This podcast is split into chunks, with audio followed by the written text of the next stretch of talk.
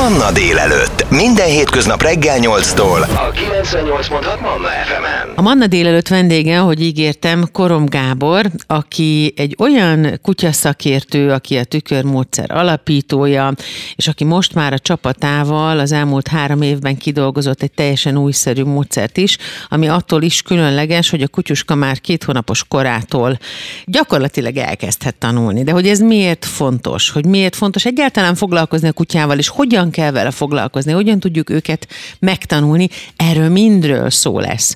Ma délelőtt, de először kezdjük onnan, hogy hogyan indult a kutyaszeretet, és hogyan indult el öm, a tükörmódszer önnél. Jó reggelt kívánok, Gábor! Jó reggelt, és üdvözlöm kedves hallgatókat! Hát az én kutyával való találkozásom az, az már tulajdonképpen mondhatom, hogy a bölcsőben megtörtént, mert hogy, mert hogy édesapám tól örököltem a kutya szeretetet, de igazából amikor, amikor is én önállóvá váltam, és viszonylag fiatalon történt meg, tíz évesen kaptam meg az első olyan kutyus, volt már korábban is kutyám, uh-huh. csak azért nem tudtam felelősséget, de tíz éves koromban lett egy olyan kutyám, akiért teljes mértékben én feleltem, nekem kellett elmenni, megvásárolni az ételt, meg elkészíteni, stb. stb. Hát tíz éves koromtól már lett egy kutyám, akiért én voltam felelős. És akkor tegyük hozzá azt is, bocsánat, hogy félbeszakítom, hogy akkoriban még nem volt konzervkutya kaja, tehát ott megvettük a hozzávalót, készítettünk neki ételt, vacsorát, ebédet. Hát bizony, hogy, bizony, hogy nem volt. Én az uh-huh. Óbuda piacra jártam ki, és hordtam haza uh-huh. farmer szatyorba a kutyakaját, és bizony ez, ez egy komoly, mondom, komoly elfoglaltságot, komoly elfoglaltságot jelent. És igazából a kutyával való találkozásom az már egy meglehetősen előkészített dolog volt, én nagyon sorszerűnek érzem, mert, mm. hogy, mert hogy tulajdonképpen a, a, a kutya lénye a, akkoriban számomra egy felsőbbrendű lényként jelent meg az emberi, az emberi csalfassághoz, áruláshoz, őszintétlenséghez képest, egy, egy tiszta lényt láttam a kutyában. Én nem olyan napig így látom, meg kell, hogy mondjam. Én azt gondolom, én azt gondolom, és inkább, inkább azt mondanám, hogy az élettapasztalatom vezetett el ide, és a kutyának is köszönhetem azt, hogy a kutya vezetett vissza oda, hogy, hogy az embereket másként lássam, hogy, hogy, hogy, hogy megértsem azt, hogy az ember, az ember miért nem egyenes bizonyos helyzetekben, milyen önvédelmi viselkedéseket veszünk fel, hogy stb. stb. És a kutya rengeteget, rengeteget segített nekem az ember értésében, az ember megértésében, ezért, ezért missziómnak is tekintem uh-huh. tulajdonképpen az túlzás nélkül, hogy a kutya faj géniuszát segítsem az, az a kutya, tehát, tehát az, amiben mi foglalkozunk, az tulajdonképpen a tükörmódszer, az tulajdonképpen azt, a, azt az impulzus szolgálja, hogy az ember értse, megértse a kutyát, és a kutya valós szükségletének, a kutya valós igényeinek tudjon tulajdonképpen rendelkezésre állni, vagy tudja segíteni a kutyát. Gábor, még mielőtt a tükörmódszerről beszélnénk, miért tartja fontosnak, mert én, én nagyon-nagyon fontosnak tartom, és tudom, hogy nagyon sokan vagyunk így ezzel, hogy egy gyerek, kutya, macska, tehát hogy állat közelében nőjön föl, de a kutyával különösen jó kapcsolat tud kialakulni, és nagyon sok mindenben segít egy gyerek lélek személyiség fejlődésénél. Hát ez egy olyan kérdés, hogyha most lenne, rám, lenne rá két óránk, akkor sem tudnám kifejteni, tehát megpróbáltam nagyon tömören és gyorsan válaszolni erre. Az első, az első pont, amit tisztázni kell, és tisztázni érdemes, hogy kicsoda a kutya. A kutya egy olyan különleges lény, aki egyedülálló módon illeszkedik az emberi társadalomba, egész konkrétan úgy, hogy az emberi család tagjává válik. Ezt senki más nem tudja. Nincs a bolygón még egy élőlény, aki intézményszerűen, tehát nem biztos vannak elszigetelt, helyzetek, jelenségek, ahol, ahol esetleg egy, egy örökbefogadott majom, majom, bébi, stb. stb. bekerül egy emberi családba, de ezek, ezek is erős korlátokkal.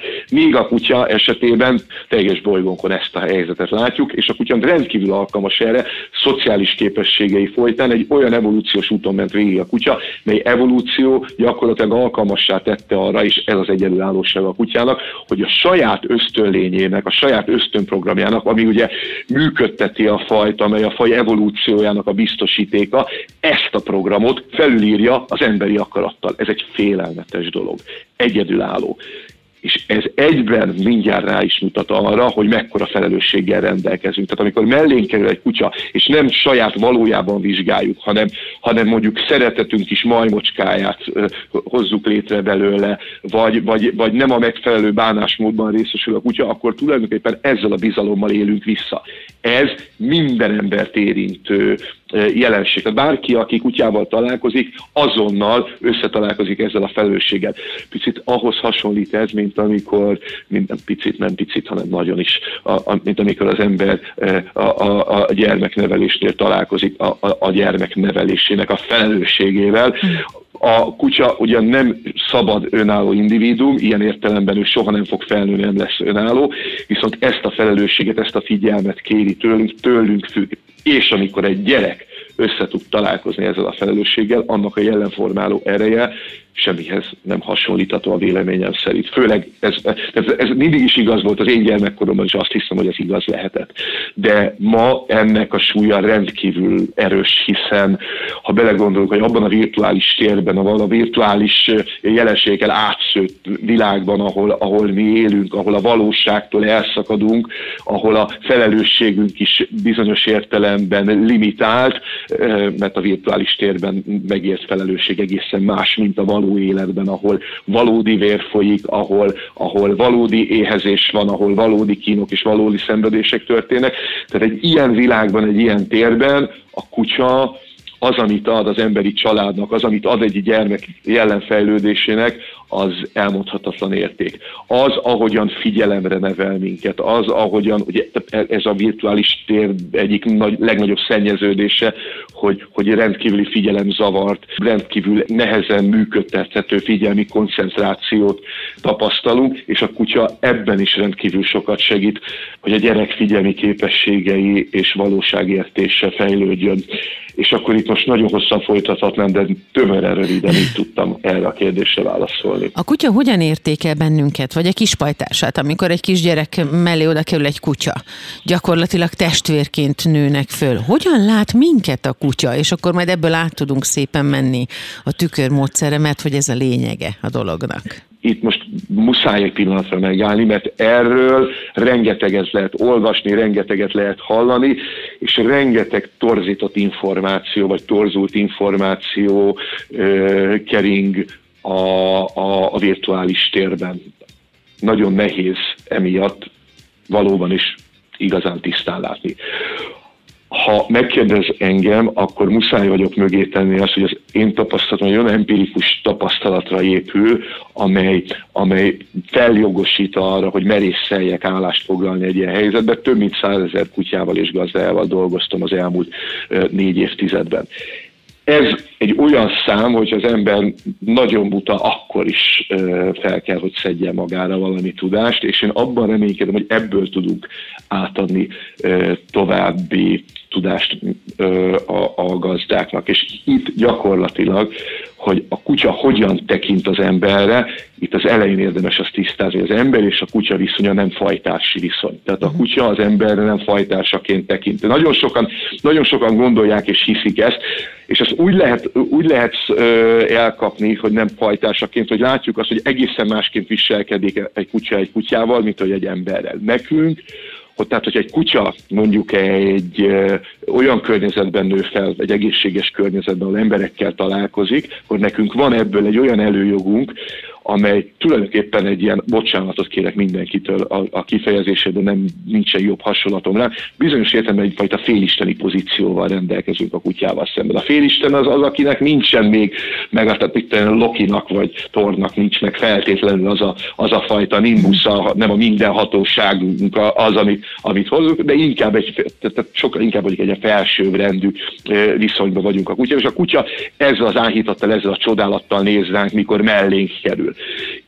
Ez a viszony nagyban változik az együttélés során. No hát, hogy hogyan változik mindez az együttélés során, ezzel folytatjuk majd a mai Manna délelőttöt. A vendégem Korom Gábor kutyaszakértő, a tükörmódszer alapítója, akik most már a csapatával kifejlesztettek egy olyan módszert is, ami már a kettő hónapos kiskutyának is hasznos tud lenni, úgyhogy gazdik, leendő gazdik és mostani gazdik tessék nagyon figyelni. Szóval hogyan változik az együttéléssel mindez, innen folytatjuk.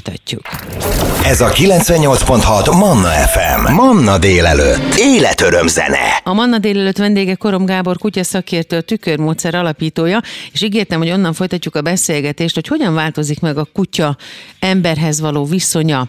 Ez az áhítat, amivel ugye, ahogy említette Gábor, ránéz az emberre akkor, hogyha együtt élünk vele. Igen, tehát hogy ez nagyon fontos, hogy mellettünk szocializálódjon, és, és ugye ez a tisztelet, ez a kapcsolat, ez úgy ábrázolható tulajdonképpen, hogyha az ember és a kutya kapcsolatát egy, egy hordónak ábrázolnak, és azt mondanánk, hogy akkor jó a viszonyunk a kutyával, hogyha tele van vízzel, e, és ezt töltögetjük folyamatosan, és ebben a hordóban a, a, a vizet maga a hordó anyaga tartja bent, és ez az anyag nem más, mint a következetesség. És a következetesség valahol sérül, akkor a hordó léket kap. És ezen a léken ömlik ki a víz, és gyakorlatilag a kapcsolatunk, vagy ez a fajta tisztelet, melybe beleszületett a, a, a kiskutya, melyel születetten fordul felénk, ez a fajta tisztelet, ez a fajta tisztelet csökken, és egyre, egyre, egyre jobban elkopik, és akár fajtárcsi szintre is lecsúszhatunk e, ilyen értelemben a kutya mellé. A kutyának azonban igénye, kifejezett igénye az, hogy ő a, a, a családdal, a gazdáival egyfajta szülő-gyerek viszonyba kerüljön. A szülő-gyerek viszonyban ugye nem a, e, tehát itt, a, itt azt érdemes megragadni, ugye, hogy a szülő felel a gyermekért, e, ezért vannak határok, melyeket a, a, a gyermek nem léphet át. A kutyagazda viszonyban is ugyanezt történik, felelek a kutyámért, vannak határok, melyeket a kutya nem léphet át, de bizonyos keretek között a kutyámnak kifejezetten szeretem azt, hogyha szabadságot biztosítatok, és szabadságot is akarok biztosítani. Ez a korszerű kutyatartás, a családi kutyatartásnak a lényege. A hagyományban azért ez a fajta szabadság nem volt így jelen, de ezt a, ezt a szabadságot igyekszem biztosítani úgy, hogy kereteket állítok, kereteket húzok fel, melyet nem léphet át, nem veszélyeztetheti saját magát, azaz nem rohanhat ki a, az útra egy jármű elé, nem ütheti előtt a busz, ugyanúgy természetesen ő sem veszélyeztethet másokat. Így működik gyakorlatilag a nagyon leegyszerűsítve, így lehet modellezni az ember és a kutya kapcsolatát. Mi van akkor, hogyha az történik, amit az imént említett, hogy fajtársi viszonyba kerülünk a kutyával, az miben mutatkozik meg? Honnan tudjuk, hogy ez történt? A fajtási viszony az azt jelenti, hogy azokon a területeken, ahol döntési kompetenciával kellene rendelkeznem, nem rendelkezem ezzel. Tehát a kutya agresszív viselkedést ö, ö, tanúsít mellettem. Nagyon sokszor egyébként akár az én védelmemben teszi ezt, a társa védelmében. Ö, vagy, vagy nem behívható, nem tudom őt elengedni, kénytelen vagyok mindenhol pórázon tartani, nem, nem, nem behívható, esetleg durván játszik más kutyákkal, nem tudom letiltani erről, nem tudom letiltani arról. Magyarul hogy, nem fogad hogy, szót. Hogy él, igen, és ennek rendkívül bosszantó dolgai uh-huh. vannak a, az ürülékevéstől kezdve a parki kergetőzésen keresztül nagyon uh-huh. messze. Akkor, hogyha e, folytatjuk ezt a gondolatmenetet, nem a, a falkatási viszonyt, hanem a tükörmódszert, hogy hogyan tanuljuk meg egymást. Mit jelent a tükörmódszer, és hogyan tudjuk megtanulni egymást a kutyával? Érdemes az elején azt elmondani, hogy igazából bár a kutya valóban falkában érkezik, tehát a múltja az falka, fal falkát hordoz, de ma a kutya a családban él, és a falka és a család között nagyon nagy különbség van. Például az, hogy a, a, a falkában egyfajta egyeduralom a jellemző, a családban viszont döntési kompetenciák vannak. Ilyen értelemben a család, a családban is van, a családban élő kutyának is van döntési jogköre, ezért jó neki, és ezért jó nekünk is. És alapvetően a tükörmódszer pontosan ebben az impulzusban áll. Abban, hogy ne falkában kelljen a kutyával együtt élnünk, hanem ezzel, ezzel a fajta ö, könnyed, mindenki számára kellemes ö, ö, életformában, van a könnyedet, most idézőjelben mondom könnyed abban az értelemben, hogy nem egy, nem egy, nem egy tekintélyuralom vagy egy rettegés jellemzi ezt az együttélést, nem épp ellenkezőleg egy, egy, egy olyan szociális dinamikában élünk, egy olyan mozgó, egy olyan, egy olyan dinamikus szociális térben, ahol, ahol vannak céljaink, feladataink, van pihenésünk, stb. Uh-huh. stb. Szóval a tükörmódszer ebben elhivatott, hogy a gazdákat segítse, tulajdonképpen a, a, a tekintetben, ebben, hogy a kutya ösztönlényével megfelelő viszonyba kerüljünk, tehát ezt a kontrollt tudjuk kifejteni, ezért aztán a tükörmódszer három részre bontja az ember-kutya kapcsolatot. Az első az a kézben tartás, a második a tanítás, a harmadik pedig az életmód. És a kézben tartás, a kézben tartás arról szól, hogy az ösztön lény mindig a gazda általi kontrollban a család és az emberi társadalomra hasznosan tudjon csak megnyilvánulni, azt ne károsítsa, tehát sem agresszió viselkedéssel, sem más veszélyeztetéssel ne terhelje a környezetet, ne kergesse meg a, a másik kutyát, de akár macskát se kergessen, és a többi, és a többi, hanem ez az ember a gazda kontrolljában legyen. Ez a kézben tartás a viszony rendezése tulajdonképpen. A tanításnál viszont nagyon fontos az, a második lámnál, hogy a kutya saját szándékával jöjjön be, saját ö, lelkesedésével, ambíciójával vegyen részt ebbe az interakcióba. Erre született meg gyakorlatilag egy ö, csodálatos tanítási segédeszköz, a, a Clicker, mely, mely, mely segédeszköz ma már, ma már ö, gyakorlatilag mindenki számára elérhető. Magyarországon behozt, mi behoztuk annak idején Magyarországra a Clicker trénért, a Clickert, elterjesztettük, meghonosítottuk, és ez a tanítási technika technikánknak az alapja, tehát mi klikkerrel dolgozunk minden, minden tüköriskolán, egy klikker képzéses alappal találkozhatnak ezek, és szerencsére ma már nem csak a tüköriskolákon, hanem én azt hiszem, hogy, hogy minden modern kutyaiskolán ezzel a, ezzel a tanítási technikával dolgoznak. Talán abban, a, a, abban különleges a tükörmódszer a klikkeres tanításban, hogy mi ezt effektív a tanítási gyakorlatokra használjuk, tehát kifejezetten azokra a gyakorlatokra, amelyek nem a a kutya születetten értelmezett ösztönprogramjában született szókincsében szerepel, hanem mi szeretnénk hozzátenni. Aha. És, és itt gyakorlatilag a határ a csillagoség. Azt kell mondjam, ez nagyon sokkolónak fog hangzani, amit mondok, de hogy azt kell mondjam, hogy, hogyha összehasonlítom a, a, a ma a kutyaiskolára járó gazdákat, mondjuk egy kölyök pró tanfolyamra hozzám járó gazdának a tudását, ahogy végez, messze-messze magasabb tudással távozik egy, egy ugye itt két tíz tanfolyamról beszélünk, a második tíz hét után magasabb tudással tud távozni a tanfolyamról, mint gyermekkoromban annak az iskolának a vezetője, ahova tíz évesen jártam a kutyával, és sokkal többet tud a kutya is. Ez a tanítás korszerűsödésével, az ember tudatosodásával, tulajdonképpen a paradigmaváltásnak köszönhető, még a 20. század végén, a, a 21. század elején történt a olyan paradigmaváltás, hogy a kutya visszatért az emberi családba, ennek persze meg voltak már a nyomai, és meg voltak a jelei előtte, de azóta az intézményesült. Hogy mit is jelent ez pontosan, innen folytatjuk. Majd a Manna délelőtt vendége Korom Gábor kutya szakértő, a tükörmódszer alapítója.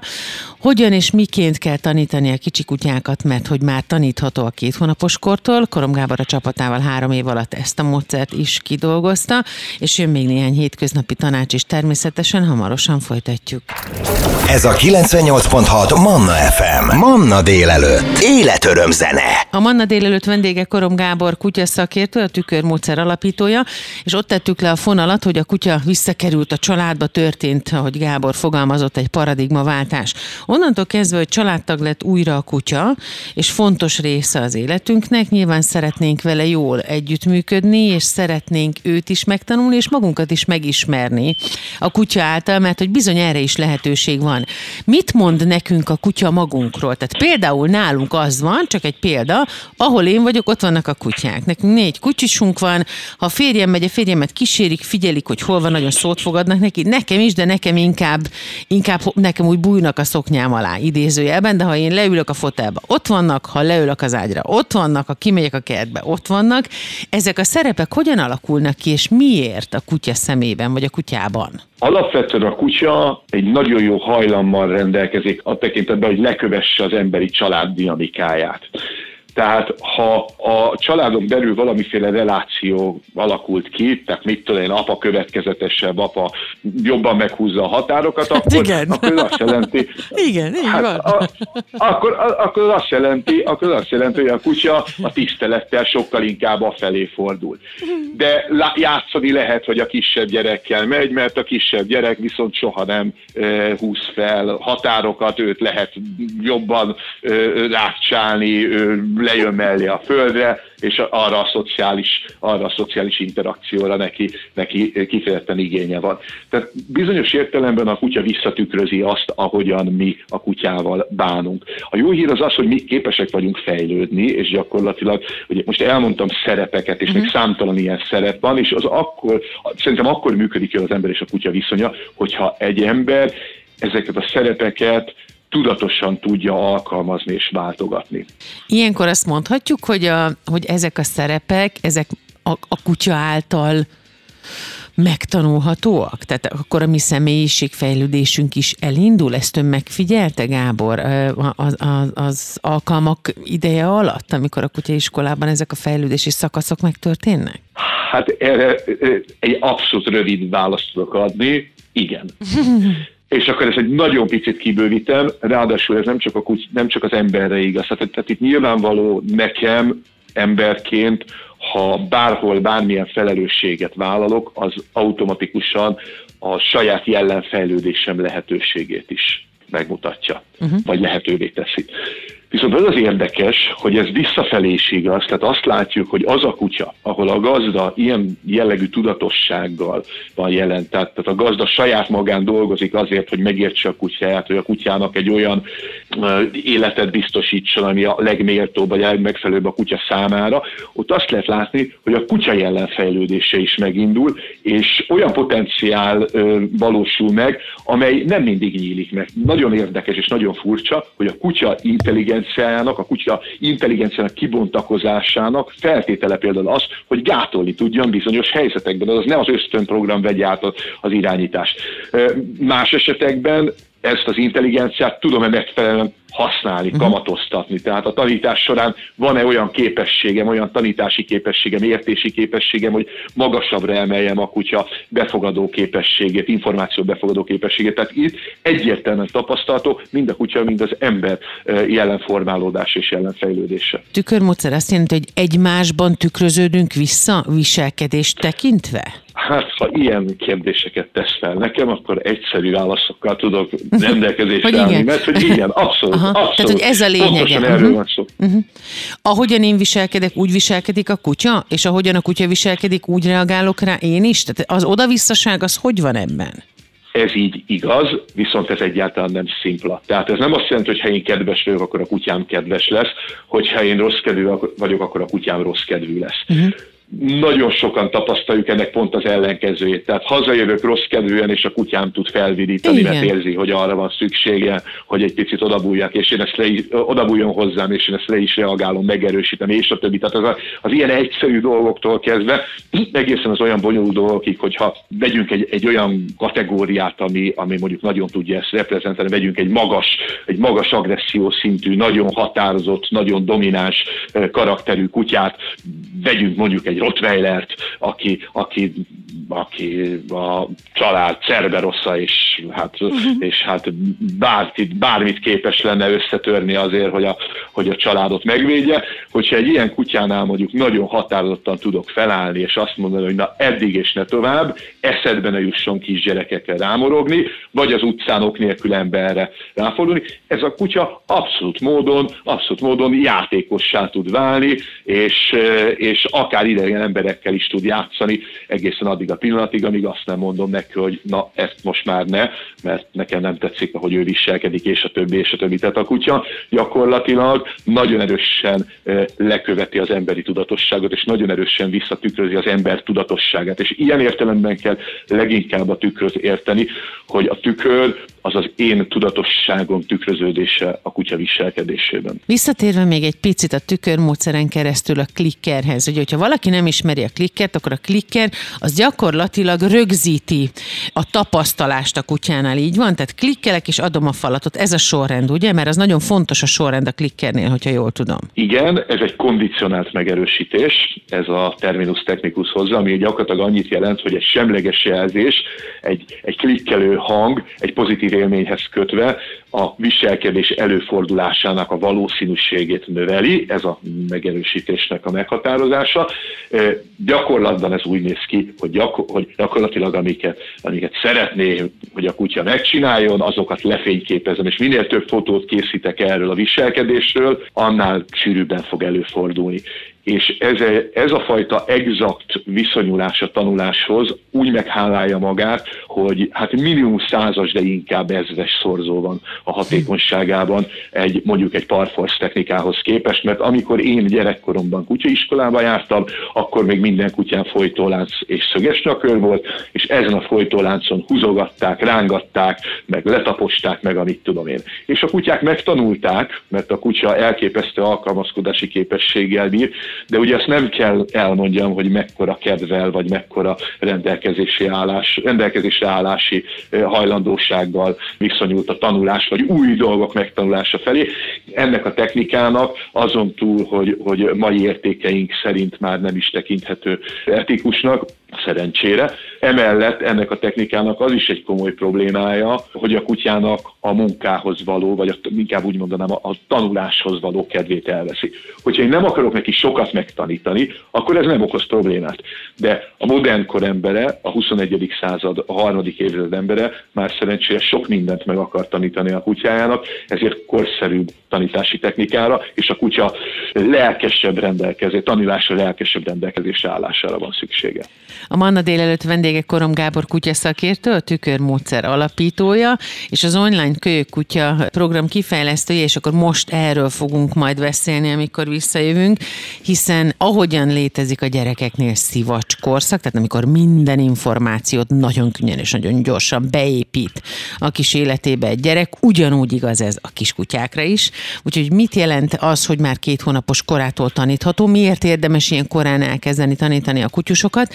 És mire kell odafigyelnünk akkor, amikor kölyök kutya kerül a családba, erről mindről szó lesz még, mindjárt visszajövünk.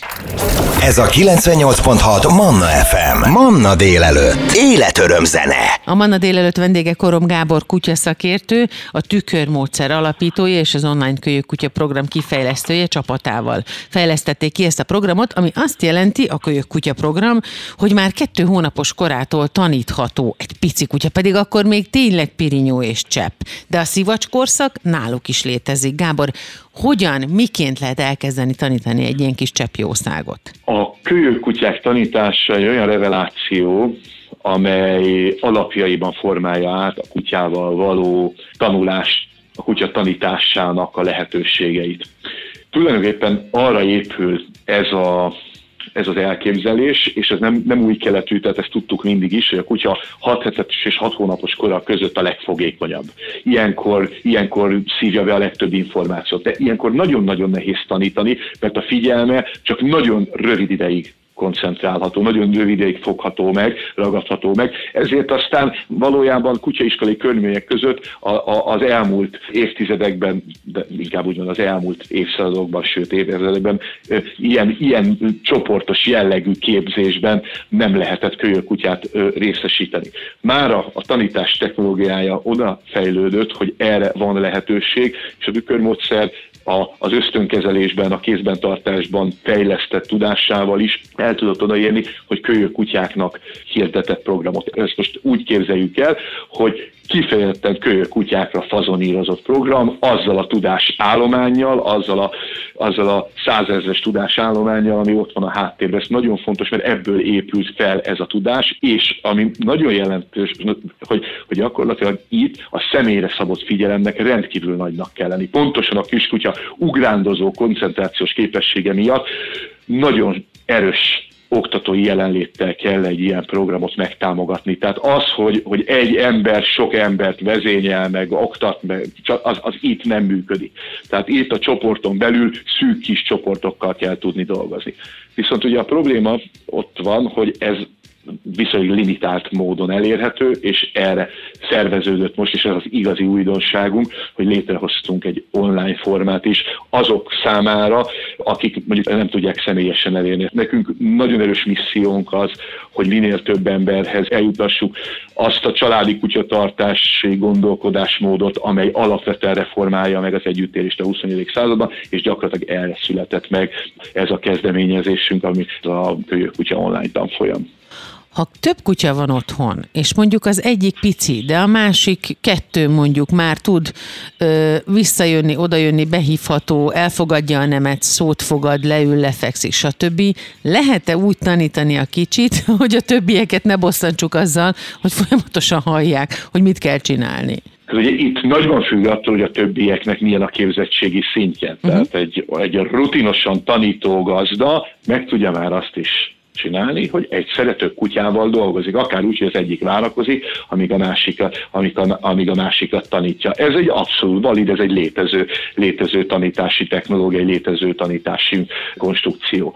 De addig, amíg nem rendelkezünk ezzel a képességgel, addig érdemes külön választani, már csak azért is érdemes külön választani és leválasztani a csoportról a kiskutyát, mert fontos az, hogy a kutyának, tehát ha több kutyám van, akkor ez, ez egy kiemelt jelentőség dolog, hogy minden kutyának külön csatornája legyen a gazdához, pontosan azért, hogy az ösztön lényében befolyásolva mondjuk a, a többi kutya ne vigye el egy akcióba, és a gazda álljon ott ö, ö, tépve a haját, hogy Jézus Mária, mi lesz most, ö, hanem, hanem a gazda külön-külön bármelyik kutyát bármikor, bármilyen akcióba ki tudja hívni. Ennek egyfajta előkészülete az, amikor például a tanítás során külön veszem és külön dolgozom vele. Amikor a kölyök kutyákat elkezdjük tanítani, és mondjuk egy kutyaiskolában történik a tanítás, az egyfajta élmény.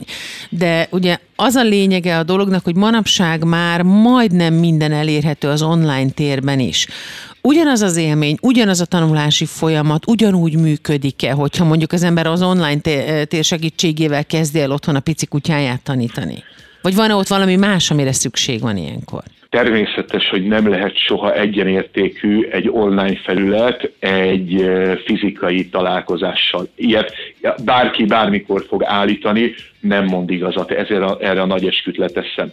Viszont bizonyos dolgokat online formátumban is nagyon-nagyon-nagyon jól, nagyon-nagyon jól meg lehet alapozni, nagyon jól, nagyon jól meg lehet tanítani. Egy kölyök kutyának az indítása például, például ugye a, a legfontosabb időszak, amikor, amikor ez, a, ez az üres papírlap a, a, elkezd megíródni és teleíródni. Nem mindegy, hogy mit kerülnek, milyen, milyen dolgok kerülnek fel erre a papírlapra, nem mindegy, hogy a szivacs mit szív föl magába. Na hát ezt a lehetőséget érdemes megragadni, és ezt viszont nagyon jól meg lehet támogatni egy ilyen online formátummal, tulajdonképpen ezért is született meg, illetve hát sajnos manapság egyre többet kell szembenéznünk azzal a problémával is, hogy az állatorvosok nem engedik le az oltottsági program lezárt előtt a, a kölyökutyát, amivel én nem teljesen értek egyet, bizonyos feltételekkel tudok csak egyet érteni. Egészséges közegben igenis szüksége van szerintem az immunrendszernek egészséges stimulációra, de szóval, de szóval addig, ameddig az oltási program nem zárul le, addig is már el tudom kezdeni, és már tudok otthon vele dolgozni, és nem veszítem el ezt a legértékesebb időszakot, és egy nagyon jó alapozást el tudok indítani a kiskutyával. És akkor ezzel az alapozással már sokkal könnyedebben vehetnek részt aztán később a gazdik, ugye egy, egy, egy kutyaiskolában, egy személyes találkozással, úgyhogy több kutyus is jelen van. Igen, Sőt, még ha a gazdának megvan a megfelelő környezete, tehát tudja úgy szocializálni, ki tudja vinni, van az ismeretség körében olyan szakember esetleg, aki tud neki segíteni, nincsenek a kutyával mondjuk olyan jellegű problémák, amelyek, amelyek speciális szakember segítségét igényel, akár még messzebb is el lehet jutni, de ez egy nagyon-nagyon jó előkészület. A szocializációt viszont nem tudja nélkülözni, és ez nagyon fontos. Egy kutyaiskolának ugye szerepe feladata, hogy, szo- hogy szocializációs közeget ad, és természetesen ott áll mögötte a kutya is fel ott áll mögötte az oktató, aki bármikor, hogyha ha a gazda tanástalan vagy elveszett valamilyen, valamilyen gyakorlatba, akkor segítséget tud adni. A Manna délelőtt vendége volt Korom Gábor kutya szakértő, a tükörmódszer, illetve az online kölyökutya program megalapítója és életre hívója. Gábor, köszönöm szépen a sok-sok jó tanácsot, és természetesen minek utána ez egy óriási nagy merítés, ezért remélem, hogy még lesz alkalmunk beszélgetni, és a hallgatóknak sok jó tanácsot átadni kutyanevelésről nevelés szempontból. Köszönjük szépen az idejét. Köszönöm szépen, én is viszont hallott. Ez a 98.6 Manna FM. Manna délelőtt. Életöröm zene.